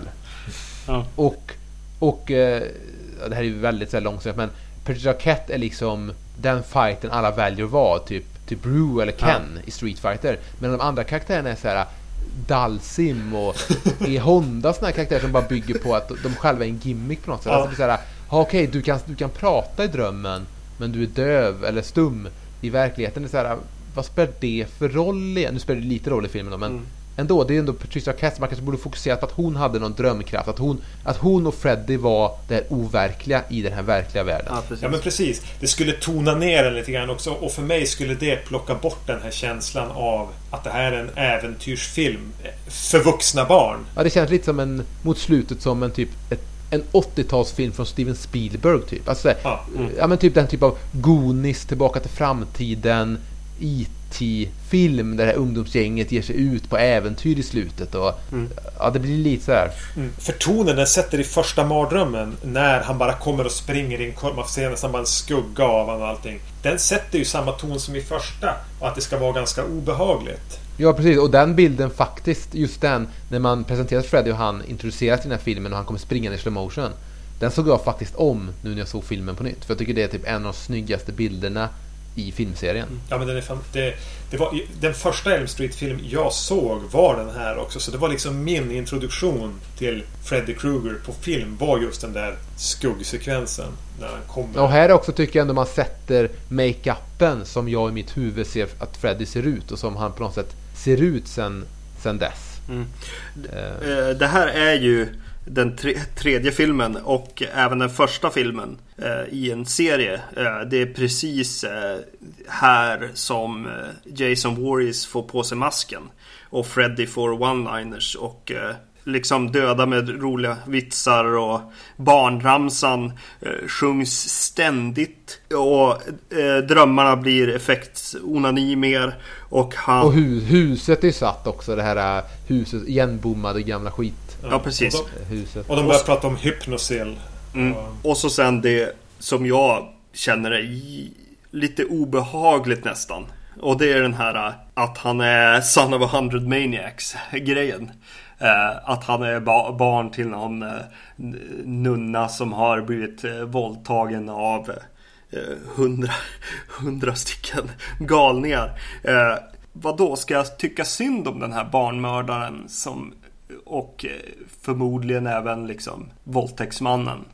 Är, är det det de är ute efter nu? Ja, men det är väl, det är, väl- är det inte mer bara de vill, de vill måla upp Freddy som den ondaste människan möjligt? Att han är liksom produkten av hundra eh, galna psykopater. Som dessutom våldtog en nunna. ja, men hans stackars mamma då? Alltså ska man inte... Ja, jag vet inte. Jag får den Men jag tycker även det, jag tycker även det är så här. De ger lite till smakprov. Eller de, visar, de öppnar lite mer ridån för vem Freddy är. Liksom med det här att, jag, jag gillar att de inte slungar in oss i en så här flashback. Där vi får se han eldas upp av, av den här galna mobben av um, lynchmobben av, av föräldrar. Jag gillar ändå att de lägger in lite mer i filmerna uh, så här med, via dialog då. Här genom någon så här spöknunna som, mm. som visar sig för en av karaktärerna och sådär. Men vad gillar ni spöknunnan förresten? Som visar sig för en av läkarna på psyket, vilket känns väldigt slumpmässigt. Men...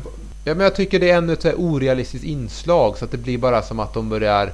Ja, men de, de skapar saker för att få fram story på något sätt. Istället för att hitta en story och stödja det på det de hade i första filmen. Så jag tycker väl det är rätt. Alltså det är väldigt mycket kristendom och kristna symboler och seder och, och så den här filmen. Det, det börjar röra sig mot att bli Omen slash Exorcisten mm. av det. Precis, ja. ja. Det är intressant, just det. Det är klart. Man ska fokusera på att eh, han är the son of a hundred maniacs. Och jag kanske fokuserar på att han är the son of a raped nun. Eh, men eh, och, och de här kristna symbolerna som du tar upp här. För att gå tillbaks till den här grejen med att West Craven faktiskt här har skapat kanske en ny Frankenstein, en ny varulv, en ny vampyr på ett sätt. För mig blir det väldigt, väldigt synd att hur man ska döda honom är att ta fram i princip ta fram vitlöken och eh, och eh, silverkulor eller någonting.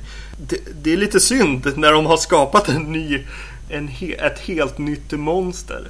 Eh, att, att, ett... att vigvatten fungerar fortfarande. Ja, precis. Ja, det är lite, de, de, fa, de faller på något sätt tillbaka till ja, gamla beprövade sätt på något sätt. Istället för att hitta, hitta nya. De har ja. ändå försökt i första och andra filmen att man, man oskadliggör Freddy på ett, om, om så futtigt, men ändå på ett eget sätt. Mm. Och nu blir blir lite så här. Jaha, och det här skulle även vara då det, det som såklart oskadliggör Freddy för alltid då. Mm. Eh, när den här filmen kom och så, och så är det liksom att aha okej okay, man ska hälla vigvatten. Man ska liksom begrava eh, hans ben i vigd jord. Mm. Och det är så här, fan det borde finnas något, något bättre sätt kanske. Men sen är det också, jag tror det skiljer sig också att i USA liksom är, är ju liksom eh, kristendom och tron och sånt mera befäst. Mer något absolut och mer något så bestämt. Så jag menar, är det kristna manusfattare som gör filmen ihop, ihop med kristna medarbetare och så här så är det väl inte så konstigt att man blandar in det heller. Det sticker nog inte ut lika mycket för, för, för dem som det gör för, för oss. Nej, precis. Och sen Nej. undrar jag ändå varför... Alltså, jag satt som och förväntade mig, eller jag visste att det inte skulle komma, men jag tänkte på det nu. Att, att inte Nancy försöker använda samma trick den här gången. Som i första filmen, att bara vända han ryggen till och säga att han inte finns. För det funkade ju en gång, då borde man ju ändå pröva det igen. Ja, att vi, som i Karate Kid, alltså att han prövar den där transparken även i andra filmer. Då går Men, det. det hade ju varit eh, ett snyggt sätt att lura publiken. I att hon försöker det. Och Freddy kanske försvinner för någon sekund eller två. Ja. Men sen kommer tillbaka. Men då måste jag försvara fi filmen lite här. Och eh, säga att eh, funkar det då? Funkar det i första filmen? Lyckas hon? Ja, men, eller, jag skulle komma lite grann dit också. Eller håller Freddy bara på i alla dessa fem, sex filmer på att luras i slutet av varje film? Ja. Att bara, nej men det är klart ni inte kan döda mig sådär. Jag kommer tillbaka om ett år. Alltså att han bara skojar. Gru grunden är ju, är ju lite rangligt att börja med det. Eftersom i första filmen tror inte riktigt, eh, även om då kanske New Line Cinema och så ville ha det till en filmserie eller hade de tankarna. Så hade nog inte Wes Craven det. Så att även om hans film slutar lite konstigt. Mm. Så var det ändå så här öppet och lite abstrakt. Det var ändå bara en film han gjorde. Ja. Men det svåra blir då att bygga en serie på det. Då blir det väldigt mycket motsägelser och sådär. För man, först, med tanke på att det är en filmserie och Freddy lever vidare så är det svårt att veta vad som vad, vad första filmen egentligen, hur den, vad den slutar upp i. För att mamman dör ju på något sätt. Mm. För hon finns ju inte med här längre. Men samtidigt, hon åker iväg i bilen i slutet där med med, som Freddy då kontrollerar, men hon lever ju nu så att det kan inte varit, det måste ju bara varit en dröm som var lite ofarlig då. Alltså det blir, det blir lite konstigt så man får liksom på något sätt tänka bort det. om, jag, om jag ska tänka bort eh, det här slutet på första filmen eller extra Carrie-slutet så tycker jag att den här filmen ändå tar upp det, Erik. För att de, eh, hon har ju faktiskt börjat ta de här medicinen och varför har hon gjort det? Det finns ju en film där som, inte, som vi inte har sett liksom. Det är fan sant. När hon kommer in här i filmen. Du kan ha rätt. Vi fick tillbringa den tiden tillsammans med den där Jessie. Just det. Det hade ju varit roligare att följt Nancys eh, collegeår och när hon blir den här superdrömdoktorn och sådär. Ja, så Ja. Delta-gänget. Med, sömn, med sömnproblem. Men vad tycker ni då om att, att de dödar Nancy här då? Det är ju rätt vågat. För hon lär ju varit rätt älskad efter första filmen och folk lär ju varit glada att eh, då hon skulle komma tillbaka i trean. Ja, men jag tycker ju att det är mycket jobbigare att de dödar John Saxon. Ja. För mig är han starkare i den här serien än vad hon är. Och samtidigt är det skönt att ja, men vi har med en karaktär i första filmen. Vi tar tillbaka hon en gång. Men sen är det bra. Mm. Sen, för då fanns det väl en tanke på att när de gjorde trean hade de ju uppenbarligen alltså, eh, idéer om en fjärde film också. Och att, att eh, de då skulle låta Patricia Arquette gå vidare in i, i fjärde filmen. Och det gör de. Eller karaktären gör väl det. Fast med en annan skådis. Ja. När du nämner John Saxon, det är intressant. För han, eh, han håller ju uppe He- Heather Langenkamp här. För hon har ju, Nancy och den här psykologen har ju väldigt svår eh, kemi. Och eh, Heather känns lite så här eh, som en ganska dålig skådis i början av den här filmen. Men sen dyker ju John Saxon upp i, i en bar här och eh, spelar för övrigt full otroligt bra. Och då helt plötsligt så, så köper jag henne igen. Det är som att då, han hör ihop med henne. Helt plötsligt är jag tillbaks till, till den vanliga karaktären från första filmen helt, helt plötsligt. Jag vet inte. Jag gillar den detaljen att han inte längre är polis utan någon sorts bara vakt Mm. istället. Så han har en, en eh, likartad eh, uniform men att han eh, inte klarar av då att eh, polisyrket längre. Eh, men alltså det jag tycker kanske hade varit fint då är att om han då misslyckas i första filmen med att hjälpa sin dotter. Han tror inte på henne. Han kommer inte till hennes undsättning där när hon ska hämta ut Freddy. Hade inte varit fint då kanske ändå att han här, det är ju lite så fortfarande då fast han, han, han dör ju då Lee och hon också. Hade inte varit fint om de två på något sätt oskadliggör Fred här ihop. Att han får sin redemption ännu tydligare då genom det. Och att den slutar med att båda de lever. Ja. Ja, alltså istället för att lämna oss med den här Kirsten-karaktären som nu som står där liksom redo att hoppa in i serien snarare. Att göra det till en, till en här Nancy Thompson-saga. Ja, att det, att det knyts ihop där. Men, men däremot så får han ju sin redemption och allting eftersom han, han ställer ju motvilligt men han ställer ju ändå upp och han, han dör ju liksom i, i, ett, i, i en, eh, en kamp med, mot eh, Freddy eller Freddys skelett. Ja, hans död är ju mer en, med, med, en, med en redemption. Medan Nancy kommer ju som bara tillbaks och dör. Alltså hon har ju redan gjort sin grej. Och så kommer hon tillbaka. Försonas, hon försonas aldrig med sin pappa. Han kan ju som ändå försonas med henne. Eller göra någonting för henne. Medan hon får ju bara komma tillbaks och dö. Mm. Och ha lite stela scener tillsammans med den här Ja, läkaren. en, en scen som stack ut för mig med tanke på det är ju den scenen när han är hemma hos henne eller hon är hemma hos honom på kvällen. Mm. Varför är hon pratar. där för övrigt? Ja men det, jag, jag vet inte, det är bara någon scen och så pratar de tror jag om Mm. någon jävla drömdocka eller om jag inte har fel eller vad det är. Men det är så här, det känns som, varför umgås de på Mm. kvällstid helt plötsligt? Det, alltså det är som att, ska det vara någon sorts kärleksgrej här som de aldrig riktigt, eller som de fick klippa bort eller någonting? Eller det känns inte som att de har den relationen för de är ju väldigt stela mot varandra. Och jag fattar aldrig ens varför han hjälper henne mot slutet. Det, det, det är ett konstigt radarpar de två i filmen. Ja, de klickar inte alls. Och det finns ett par... De är först ute och käkar på någon restaurang ganska sent. Det, det parallellklipps mellan den scenen och att tonåringarna går och lägger sig. Ja. Och sen så att de är väldigt sen middag och pra, dricker, eh, dricker öl och... Och sen scen, då- lite senare så är de då hemma hos på kvällstid. Så att jag tänkte exakt samma sak. Dejtar de någonstans? Finns det en kärlekshistoria här som de klippte bort när de upptäckte hur den totala avsaknaden av kemi dem emellan? Men vilken var, eh, av alla de här mardrömmarna eller morden, vilket är det som sticker ut och vilket är det minnesvärda? För här börjar det ju handla lite grann om minnesvärda eh, sekvenser och scener. Alltså, jag tycker ju att även om man här börjar se den här skojaren Freddy med one-liners och han, han syns lite mer och han börjar ta över filmerna. Så tycker jag ändå att, att de fortfarande håller det i att drömmarna kan inte riktigt särskiljas från vår verklighet. Utan det är mer, det är mer surrealistiskt än vad det är så här abstrakta galna drömmar. Så därför tycker jag även här att alla drömmar och alla mord håller väldigt hög kvalitet just i det. Och jag tycker att, att många är så här nästan i nivå med de här, de här morden då som man minns från första filmen. Då Glens mord och John Depp och även Tinas då, det första mordet. Eh, men om jag ska säga något, några jag tycker... Jag, jag gillar ju såklart han som blir marionett, Freddys marionettdocka. Mm, det är min. Tycker jag är väldigt bra. Och också utspelar sig liksom i vår verklighet på något sätt. Han, han går i sömnen. Nej, men jag tycker som de, de flesta av de drömmarna, det, det blir tråkigare sen när de börjar få sina drömkrafter. Det är då däremot det börjar bli, röra sig mot att det blir mer blir det här fantasifulla liksom när, när eh, hon den här knarkartjejen rör sig runt i någon skapad kulissgränd och håller på sådär. Mm. Ja, Det, det gillar jag väl mindre. Jag håller precis med. Det är det som, som sitter fast hos mig. Det är det jag minns från det jag såg när jag var liten också. Jag tyckte det var obehagligt med den där tanken på att liksom få, jag vet inte om det är senor eller blodådror eller någonting utslitna ur handlederna och fötterna. Alltså, det gör ju ont på honom också. Den, Och den är... Ja, det är synd. Han är också en av de bättre skådisarna början- tidigt i den här filmen som jag blir mer intresserad av att se mer av. Eh, Han dör alldeles för tidigt.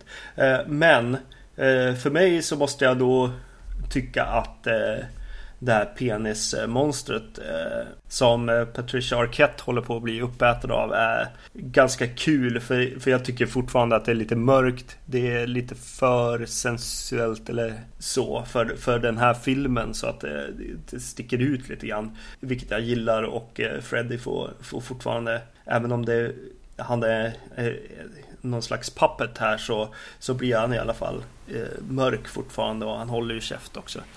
Ja, han är bara en stor penisorm som vill äta upp Arquette. Ja, Och där ser man ju också att, eh, att de verkligen nu ändå har pengar till specialeffekter och sånt. För jag tycker liksom det, det ser...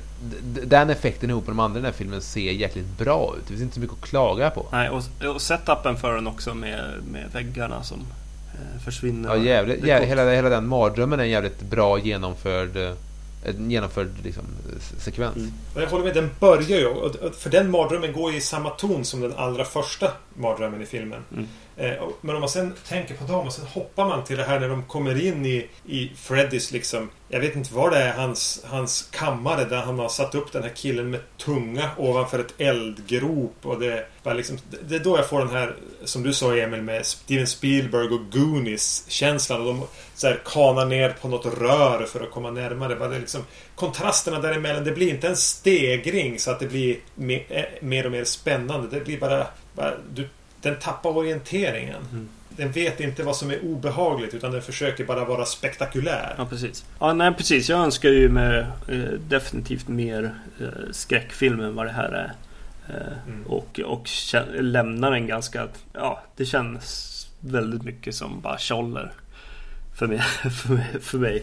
Den här filmen och, eh, och jag blir nervös för att eh, se resten här som jag inte riktigt har så, här, eh, så st starka minnen av här så att det var därför med, med de här avsnitten att jag tycker att det är kul att eh, bara se de här som man ska göra och så får vi, så får vi göra någon slags koll efter, i efterhand om så här, ja men helt plötsligt kanske jag tycker bättre om den här filmen än, än eh, senare. Vi får se. Mm, men för jag tycker ju ändå att även om den här öppnar upp mer för att Freddy ska bli en skojare med one-liners så det ska vara lite roligt. Det ska vara en liten rollercoaster att gå och se en, en terapeutfilm. Så tycker jag ändå att den här håller sig på rätt sida fortfarande. The, Freddy, serien har ännu inte tippat över till att bara bli... Eh, ja, nu ska vi inte spoila diskussionerna vi kommer ha nästa gång och så men... Jag säger bara, jag tycker ändå att, att del 3 är lite ljusare, lite gladare, li- har lite mer roligt än de tidigare filmerna. Men jag tycker ändå att den ändå håller sig. Mm. Jag håller med. Den här håller. Den här klarar av balansgången. Mitt stora problem är att den blir för... Den blir inte tillräckligt obehaglig. Den blir för mycket ett, ett, ett äventyr. Men, men jag kan hålla... Den är skickligt konstruerad. Den är ganska skickligt regisserad och, och, och ganska snyggt uppbyggd. Och de använder pengarna på ett bra sätt här istället för att lägga dem på, på Rennie Harlin som de gör sen. Men den saknar bara det där... Den saknar skräcken för mig. Eh, Annars finns det mycket att gilla med den och jag hade, när jag var yngre så tyckte jag väldigt mycket om den här filmen. Sen såg jag om den för fem, fem år sedan kanske och då tyckte jag ganska illa om den. Medan nu tyckte jag bättre om den igen. Den svänger hit och dit. Och jag upplever att Elm Street-filmerna i mycket större utsträckning än Fredag den 13 filmerna är, är humörstyrda för mig. Och jag har tyckt mycket bättre om alla de här tre första än vad jag trodde att jag skulle göra nu. Jag är ändå ganska positiv till dem. Men det är ju också positivt då för framtiden här med vidare i serien. Ja, jag försöker hålla en jättepositiv attityd inför fortsättningen. Ja. Och jag känner att, att det, det kan behövas. Men eh, ska vi börja runda av nu helt enkelt? Eh, tittar de snackar. Var tittar vi er? Eh, oss, eh, om man nu vill lyssna på oss, eh, så hittar man oss på tittaromsnackar.se eller möjligtvis iTunes om man vill det eller på Filmfenix då där man även hittar er. Just det. Och vi finns ju på vacancy.se, vi finns på iTunes. Eh, men vi, vi återkommer alltså, som nästa avsnitt kommer vi att avhandla del 4 till 6. Just det. Och eh, förhoppningsvis med Emil igen. Ja, förhoppningsvis skulle det vara väldigt trevligt att få även prata om de tre guldklimparna till filmer. Absolut. Ja, ha det bra. Hej. Hej. Hej, hej.